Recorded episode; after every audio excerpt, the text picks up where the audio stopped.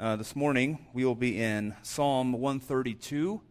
You know, this summer we have uh, are almost ending our series in the Pilgrim's Path, which is going through uh, the Songs of Ascent, which is uh, Psalms 120 through 134. And we've mentioned this time and time again, but I'm going to say these few lines again that these are songs that were sung on the way to Jerusalem for the people as they're headed towards uh, the Holy Land. A couple times a year, they would be uh, going there to worship God for the different uh, festivals today in Psalm 32, and we actually see this for the remainder of our time in this book, Psalms uh, 132, 33, and 34, uh, that they are uh, home in Jerusalem. The pilgrimage has come to an end.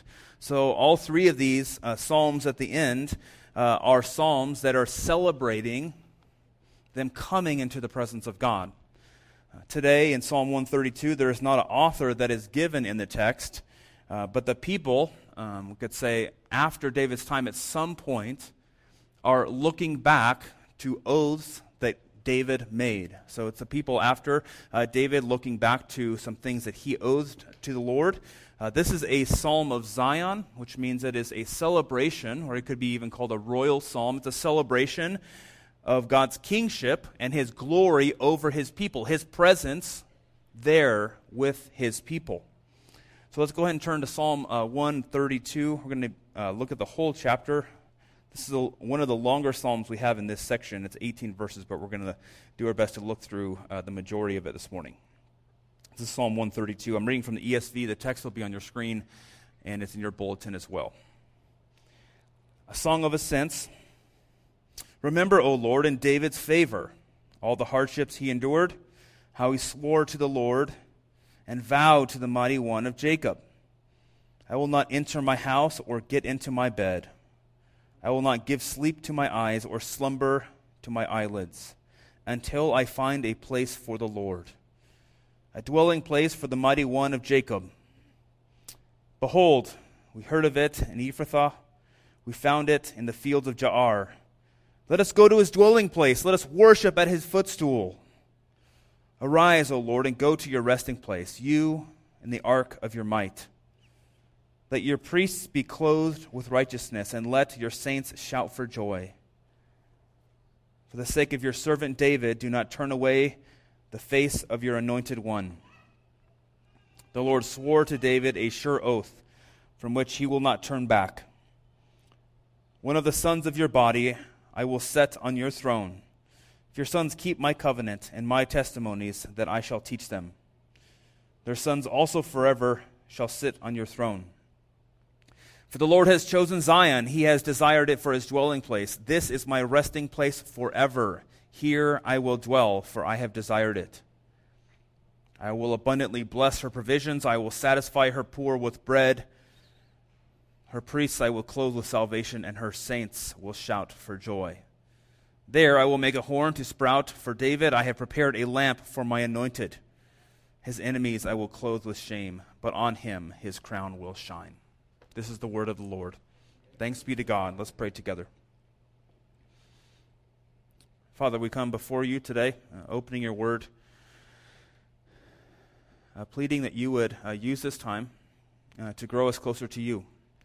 Lord, that we would see um, how close you actually are, even in our times where we feel like you are far away. This psalm is a reminder that you are uh, forever with your people. And Father, for that, we are grateful and thankful.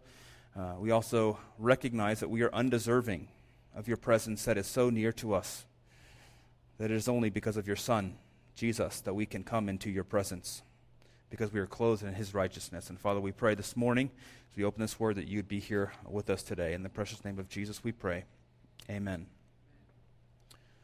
So, I recently read uh, an article in uh, Psychology Today, and it talks about human connection and how we're designed uh, for human connection with one another. And in this article, it says this In a time of hyperconnection and communication, recent surveys find that approximately half, 50%, of U.S. adults are experiencing loneliness and lacking connection.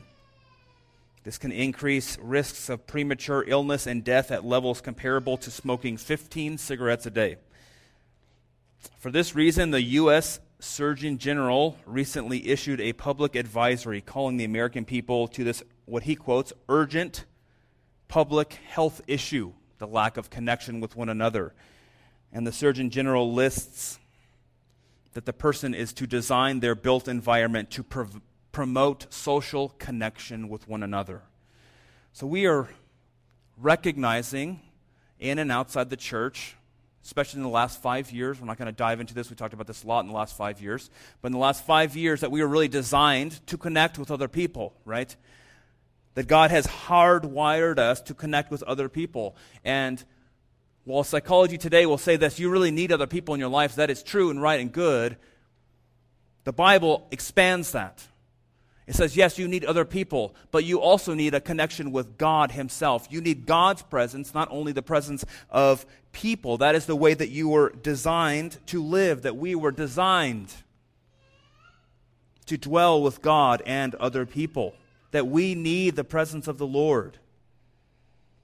If secular psychologists can find that we were made for connection, how much more should we trust the Scriptures, the Bible, to tell us that we were made for connection with God Himself.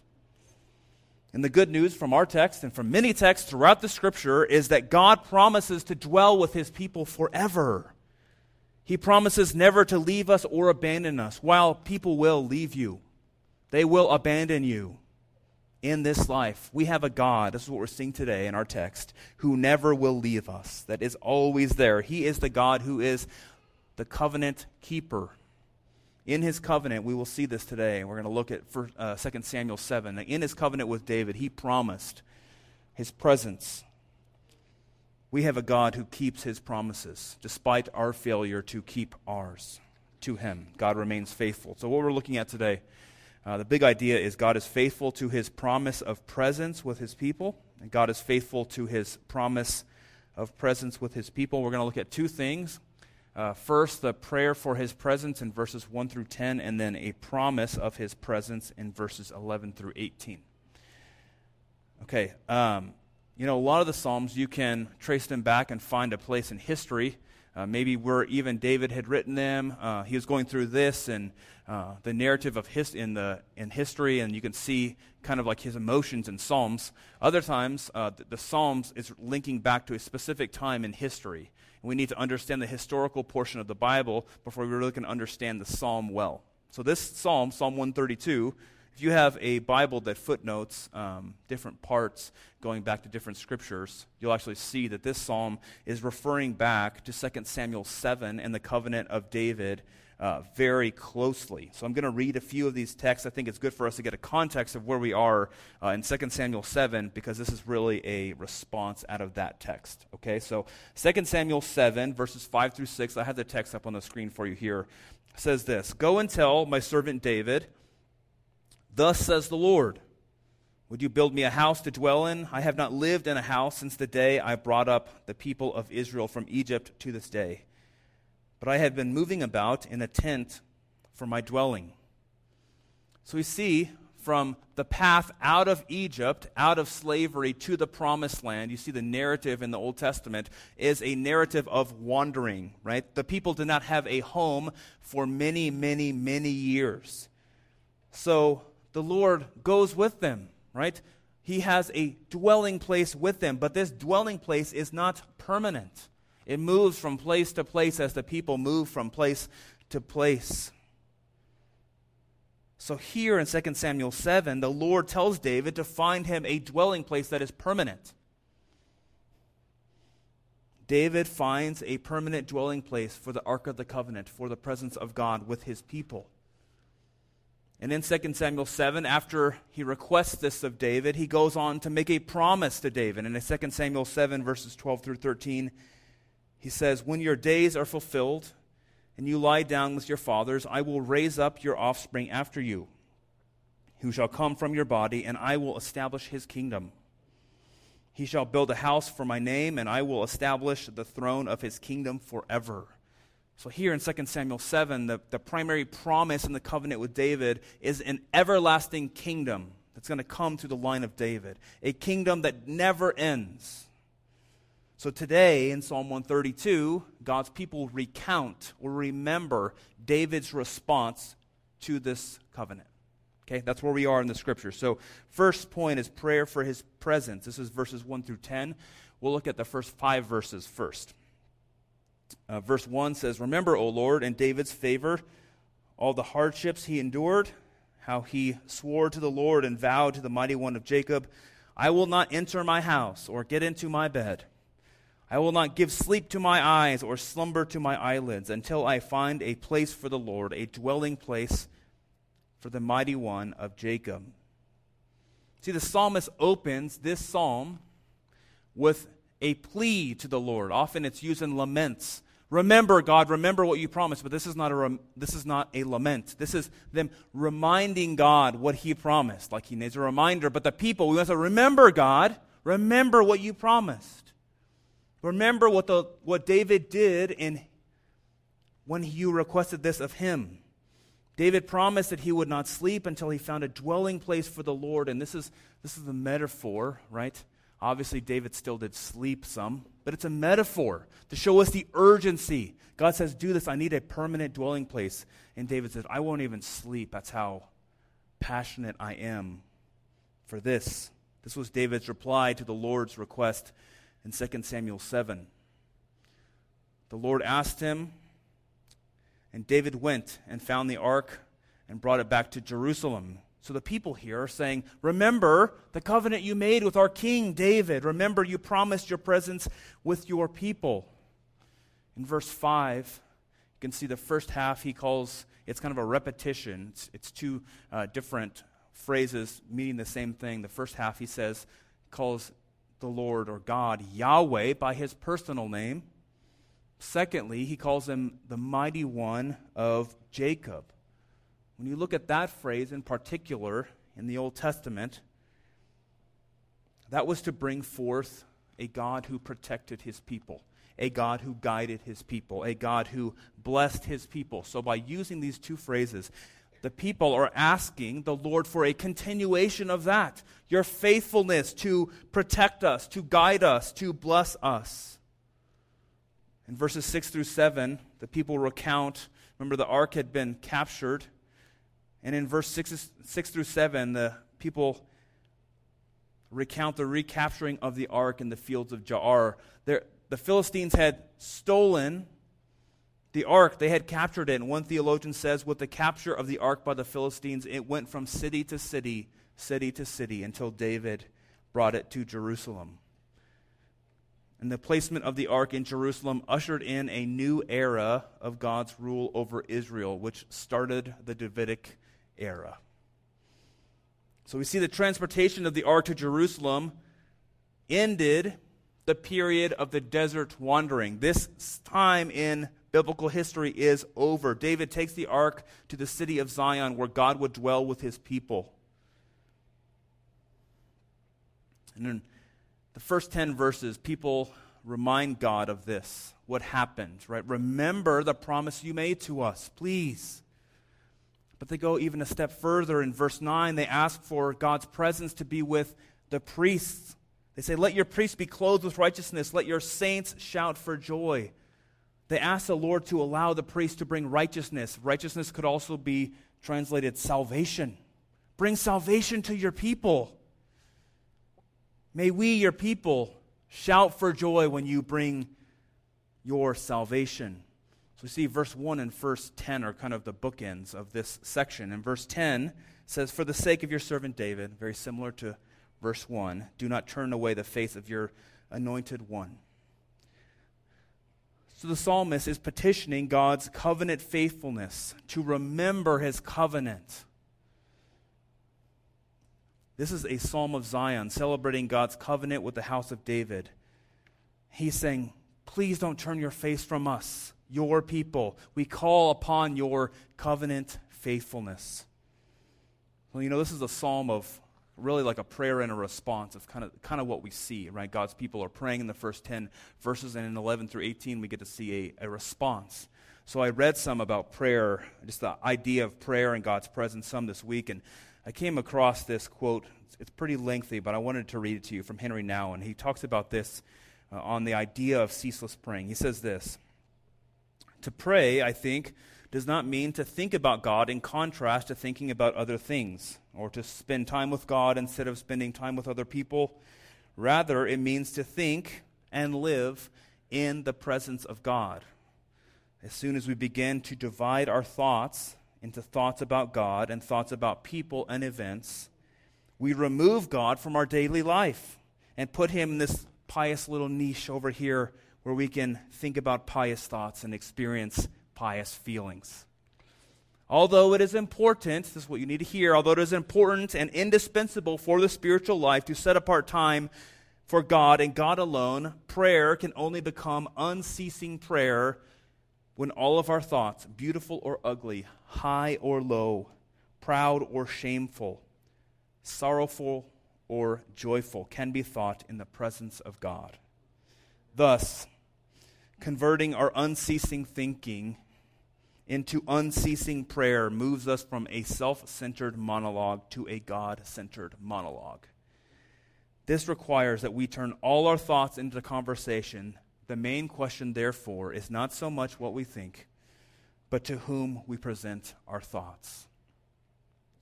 Psalm 32, 132, the people are praying that the Lord would remain with them, that he would be that they would be in his presence. And their hearts are open right? What i talked about with the journey. Their hearts are revealed. And what we see in their hearts their main desire is for god to dwell with him. So for us today taking this to our context now i think this is a good place for us to start.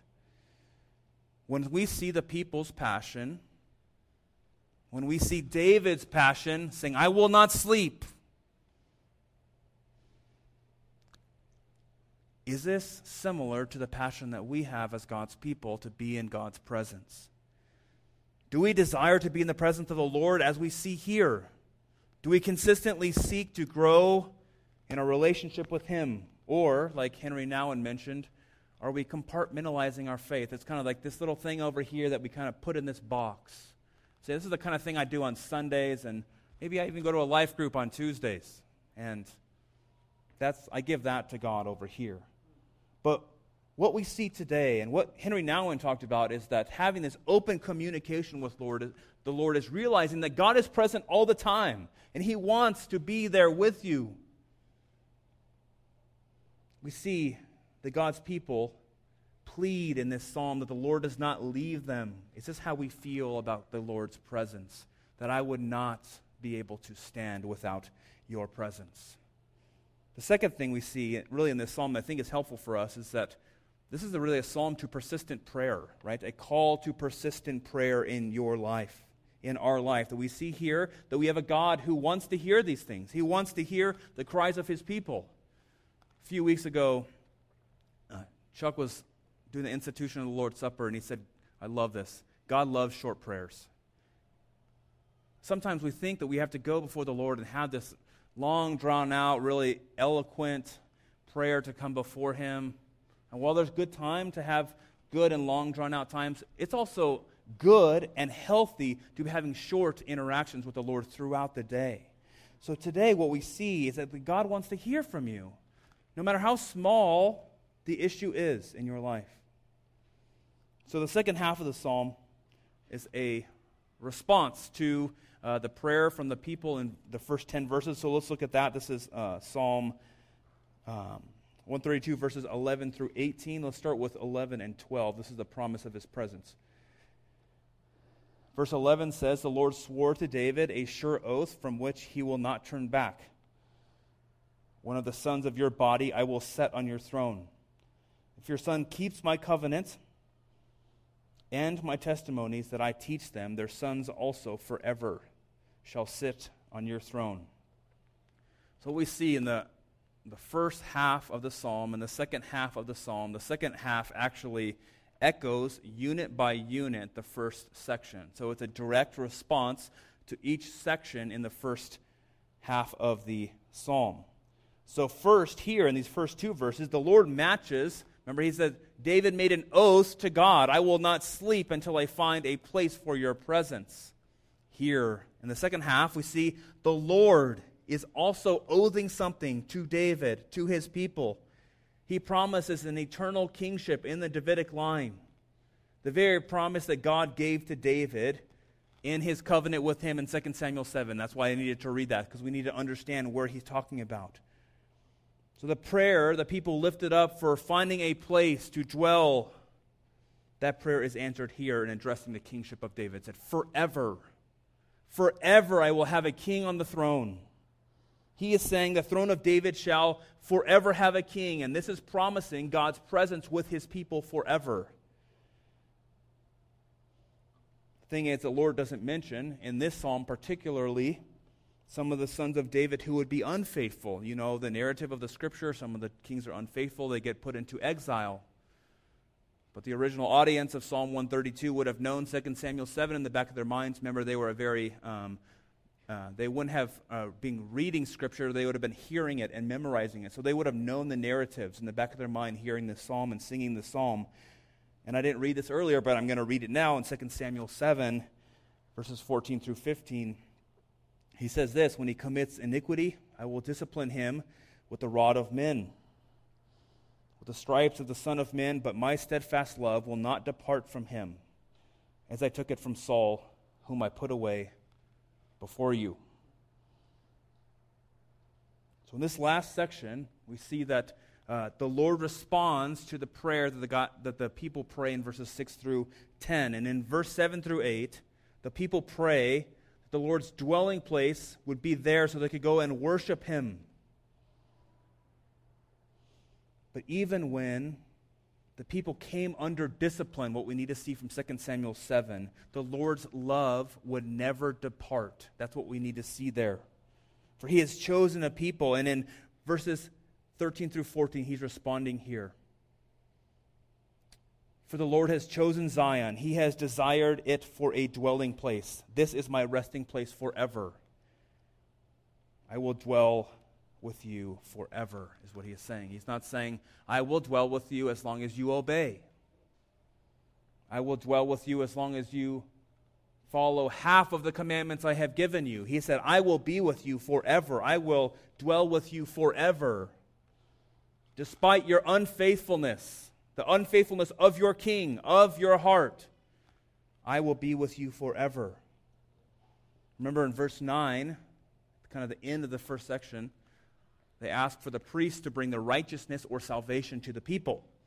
And in, in verse 16, the Lord responds, Her priests I will clothe with salvation, her saints will shout for joy. So each section by section, we see the Lord responds to every single request assuring the people of his everlasting presence with them.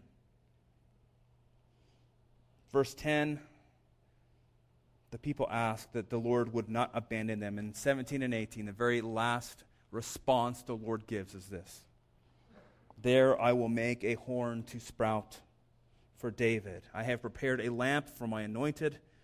His enemies I will clothe with shame, but on him his crown will shine. While David's heirs would be unfaithful. The kingdom would not would be stripped away for a small season. They would be sent into exile. God would still not leave them. That's what we're seeing here.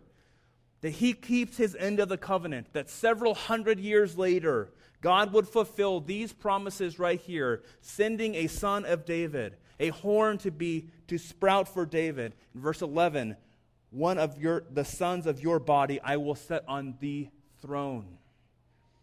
The promises given in this psalm, Psalm 132, and the covenant with David in 2 Samuel 7 are ultimately fulfilled in Jesus himself, in God's very Son, taking on flesh. Remember, the people would ask the Lord that they would not abandon him, them. They needed his presence. The people would ask for salvation to come through the priests. And what do we see in God's very Son? Jesus is the true presence of God in the flesh with his people. God promised this, and He fulfilled it in Jesus. Jesus brings salvation that the priestly line only looked forward to. So in Jesus, these prayers are fully answered. And while the people continue to break the covenant over and over and over again, we do that. We are disobedient. God, God not only stays faithful to his, his end of the covenant, but he sends someone to fulfill our part of the covenant. Jesus, his very son. So, what I want you to see here, church, this morning in Psalm 132 is God will never leave you. That is shown as proof in his son. You didn't keep your end of the covenant, but my son will do it for you. I mentioned this earlier, but in our lives, some of the closest people that are around us will abandon us. They will leave us, and maybe sometimes it's not by their own choosing. There's conflict that arises sometimes, and that happens. Maybe it's relocation. You move to a new place, they move away. Somebody does just abandon you, even death, right? Now there's a lack of a presence of that person. Sometimes we have a hard time understanding the faithfulness of God with His presence, particularly because we don't fully experience it with other people. You might have tastes of it with your spouse, with your parents. But what it, the text is telling us today, that while we have people in our life that will ultimately leave, we have a God who never will. We serve a God who will never leave us or forsake us because he is true to his covenant. And the promise is, I will forever be with you. God is faithful to his promises to you and me. And remember, God is faithful to the promise of presence with his people. Let us pray together. Father, we thank you. Uh, despite our many shortcomings, our disobedience, our running away from you, that you are consistently uh, with us, that your presence is with us each and every day. Father, we know that it comes undeserving, but you sent your Son to take our part of the covenant and fulfill it that we may live with you. Father, as we come to this, your table here, we do pray that we would have humble hearts, realizing that we are disobedient constantly.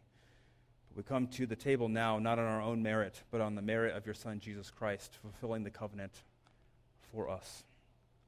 Father, we thank you for your word. In the precious name of Jesus, we pray. Amen.